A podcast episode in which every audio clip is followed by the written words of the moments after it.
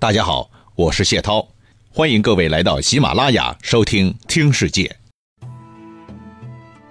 接着上一回，继续为您说孙权的事儿。前年，也就是黄龙2年，孙权派魏温和诸葛直带了1万多人去开发海外的人力资源，目标是找到儋州。可是他们到了海上，四处寻找，到处漂泊，一直没能找到传说当中的儋州，于是只在宜州那里逗留了1年，然后带着几千个宜州的老百姓回来了。所谓的老百姓，其实就是宜州的土著居民呢。孙权一看，耶，老子是让你去开发儋州的，怎么到了宜州就不前进了？这不是把老子的命令不当命令是什么？于是啥也不说，直接把这2人的头给砍了。不过孙权也是知道的，要找到这个所谓的儋州是不容易的，说不定这个地方就是个传说而已嘛，派再多的部队去也是没用的，就是自己过去估计也找不到。不光是他搞不清儋州啊，到现在还有很多的学者也搞不清儋州的具体位置是哪里，到底是哪一个岛国。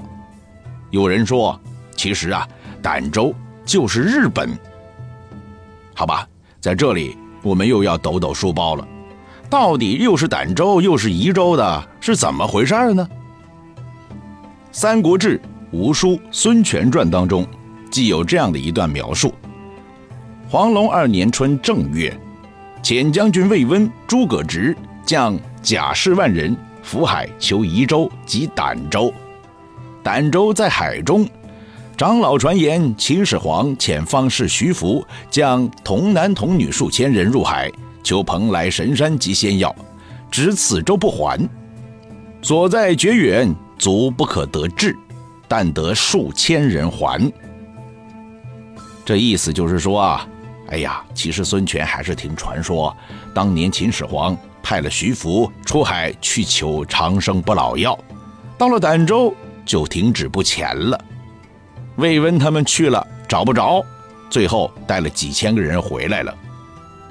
很多后世的人就传说，徐福到的地方实际上就是今时今日的日本，所以儋州就是日本了。那么宜州又是怎么回事呢？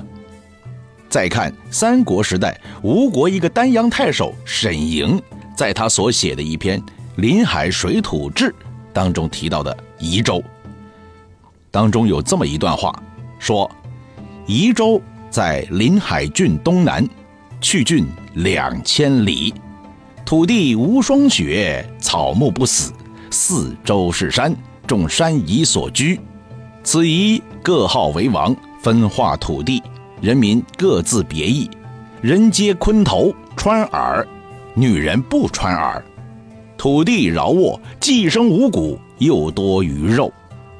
这一番话的意思是说，宜州这个地方在临海郡东南，大约相距2000里。这个地方啊，哎呀，四季如春，土地上没有霜雪，草木四季都是那么生机勃勃的，周围都是山，山上有很多的土著，这里的土著啊，各自称王，分化土地。虽然这些人民各有自己的差异，但是基本上个个都是把头发给剃掉的，而且还在耳朵上打洞。不过女人是不穿耳的。这块地方土地肥沃，又能生五谷，又能打鱼吃肉，哎呦，真是一块好地方啊！孙权派遣官兵前往宜州，规模很大，时间很长，前后经历1年之久。魏温、诸葛直到达了宜州之后，因为瘟疫流行，水土不服，所以手下的士兵死者10有8九，最后不得不带领几千名宜州人返回大陆。这是有史记载中国军队第一次到达台湾。同时因为这次行动，使得当时的太守沈莹有可能通过当时到过宜州的官兵和由官兵带回来的宜州人，详细了解到了宜州的情况，所以才写出了《临海水土志》，留下了这个世界上有关台湾情况的最早的记述。从这个角度来讲，尽管魏温没能完成孙权派遣的任务，最后还凄凄惨惨地被杀了头，但是他对中国历史的贡献不可磨灭。所以到了近代，才有人提议把中国的军舰命名为魏温号，彰显中国人民保卫台湾的决心。这一段史料最早是被谁引用的呢？有一点呢，我们要尊重事实。最早引用这一段沈莹的史料并论证宜州就是台湾的，实际是一个日本人，叫伊能嘉矩。他是台湾日据时期对台湾历史研究贡献非常大的一个人。他的成名著作叫《台湾文化志》，当中就引用了沈莹的这一段文字，以此判断三国时人所写到的宜州就是今时今日的台湾。所以到了今时今日，大多数学者都认为宜州就是当代台湾。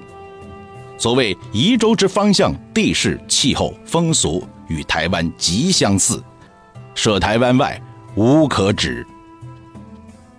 在1993年，中华人民共和国国务院台湾事务办公室、国务院新闻办公室发的《台湾问题与中国的统一》白皮书当中就明确指出了，台湾自古以来即属中国，台湾古称宜州、琉球。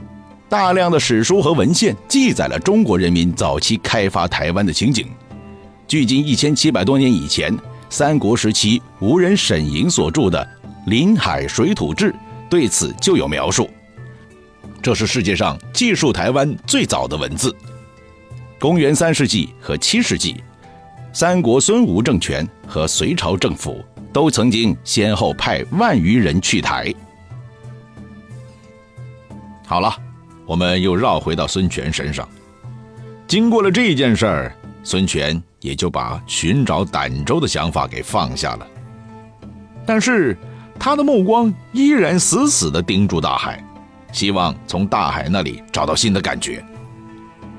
想了很久以后，孙权突然想起一事儿，在辽东那边不是有个公孙渊吗？好像这公孙渊一直和魏国不太对付啊，凑不到一块儿去嘛，为什么不和他取得联系，让他在魏国背后搞点小动作呢？当然了，如果想达到这个目的，必须派人和公孙渊取得联系。怎么去辽东呢？走陆地你是别想了，派人直接横穿魏国的地皮，然后去找到公孙渊，并且建立外交关系，然后公开的对抗魏国。你还真当魏国人是傻子呀？曹睿当然是不会答应的。好，曹睿不答应，我可以另寻捷径啊。这条捷径，那就是大海嘛。孙权的地理知识当然不是菜市场里卖菜的阿姨教的，他很清楚，从江浙一带出海往东走，然后再向北滑，就可以到达辽东的。辽东在哪儿呢？辽东，顾名思义，就是指辽河以东。拿今天来说，就是辽宁省的东部和南部，主要指的就是大连市和丹东市了。从战国开始，一直到南北朝，在这里都设有辽东郡。这块地盘当时属于偏远地区，爹不亲，娘不爱，曹魏势力没什么耐心去吃掉他，所以公孙渊才在这块地盘上当起了土皇帝。孙权一想起公孙渊心里就立刻激动得不得了，立刻就派了将军周贺、校尉裴潜坐上大船，就开到辽东去了，要和公孙渊见面。当然，这次联系呢，孙权还是比较含蓄的，没说要达成联盟啥的，只是说，大家伙儿各自都有资源嘛，要不要谈一谈合作，谈一谈生意呀？资源整合是时代的大潮嘛，对不对？我们要跟上时代的脚步啊，合作共赢。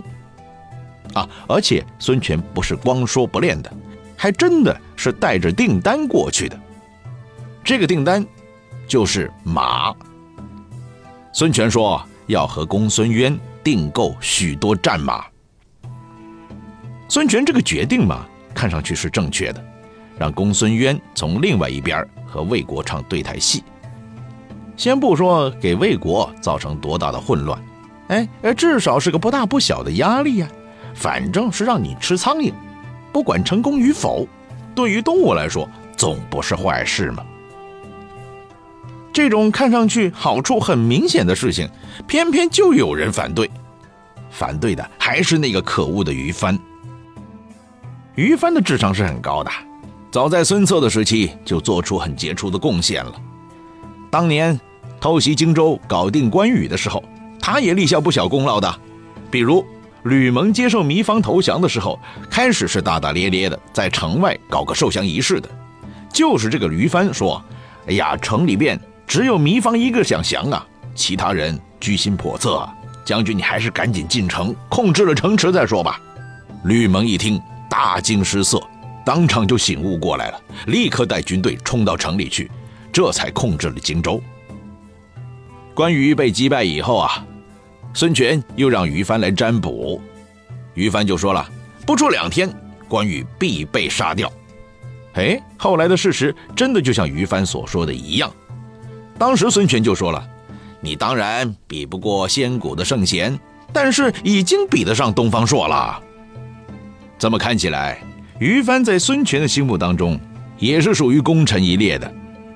但是于翻的性格太耿直，脾气也太火爆了，而且还喜欢喝点革命的小酒，一喝小酒啥话都敢讲，啥人都不怕，不管谁在场都可以直接拍砖，所以得罪的人越来越多了。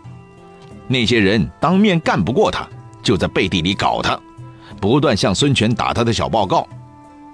恰好孙权也开始不顺他了。那比如有一次，孙权和张昭在那里聊神仙世界的事儿。这种事情嘛，也就是吹牛说传说嘛，谁都知道这些东西不靠谱，所以你来我往聊得很对调，很开心，好像这两人刚刚从神仙的世界里公费旅游回来一样。可是好死不死，这于翻偏偏就在旁边呢。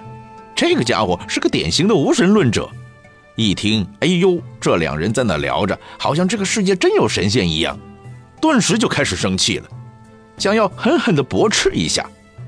当然啦，他也不敢直接对孙权发火，只是转头指着张昭说，你说的那些人呢，全部都是死人呢，可你硬说他们是神仙，有本事你去找个活神仙过来给大家看看呢。张昭听了这话一愣，在主公面前有人这么说话呀，这实在是始料未及啊。所以他还没来得及反应，不知道自己应该选择忍让呢，还是选择愤怒。可是那边厢孙权听了已经开始发火了，这种人天天在自己面前嚣张，聊个天都聊得这么不爽，还把天给聊死了，那哪能成啊。于是找了个机会就把这于翻贬到胶州去了。行啊，你爱顶撞别人是吧，那你就给我滚得远远的，找那些野蛮人去顶吧，那些人可是有的是时间和脾气和你玩。可是这于翻被贬之后性格依然不变。好，这一回啊，听说周贺要到辽东去为东吴做公孙渊的马匹生意，他又不甘寂寞了，立刻跳出来表达了强烈的反对意见。以他的看法，现在东吴最应该开展的工作不是和公孙渊做生意，拿大量的货币去玩金钱外交，而是要把五溪蛮给搞定。辽东离东吴这么远，即使公孙渊自觉跑过来对东吴称臣，咱们也没有能力管理他们。现在带着大量外汇跑过去做这个鬼生意，能有什么收获吗？对国家有什么实质性的作用吗？他本来想直接上书给孙权，把这个理由说一遍的，但是又怕孙权再一次发自己的火，于是就把写好的奏章给吕岱看一下。吕岱当时正在管理胶州地区呢。于翻这个想法呢，就是说征求一下老吕的意见啊，看看有什么不妥当的，尽管斧正嘛。如果实在不合适，这个奏折呢，我就不递上去了。哪想到这个老吕啊，实在是滑头啊，老江湖了。看过以后，啥表态没有，就在那里闭目养神，话半句都没。吕岱不说话，可是别人有话说啊。那些怨恨于藩的人看见这家伙居然要反对孙老大的决策，立刻就高兴了。嘿，这不是把柄是什么呀？于是很多人非常积极踊跃的到孙权那举报于藩。孙权那边一看也乐了，咦呵，这么多人举报你，我要是不处理你，人家还说老子不以法治国了，对不对？于是借着机会又把于藩贬了一把，贬到苍梧的锰陵县了，让他换个顶撞人的地方，看你于藩乖是不乖啊。这里顺便又插句话啊，在于藩倒霉的时候，有另外一个家伙也跟着倒霉了，这就是北方的曹睿。曹睿之前不是挺高兴的吗？虽然张合被诸葛亮埋伏射死了，但是这一年他生了儿子曹寅呢，所以他也没把张合的死当回事儿。问题就在于这个刚生没几天的小儿子曹寅命也不长啊，不知咋的又挂掉了。曹睿这一次没有表现得像当初死掉女儿曹叔那样的悲伤，估计他也麻木了。哎，算了，这就是命啊，儿子女儿没了，可以再生嘛，对不对？于是他擦干眼泪，跑到许昌那里大搞基础建设，又修整了几个皇宫。在这里我可以舒舒服服的再培养几个下一代吧。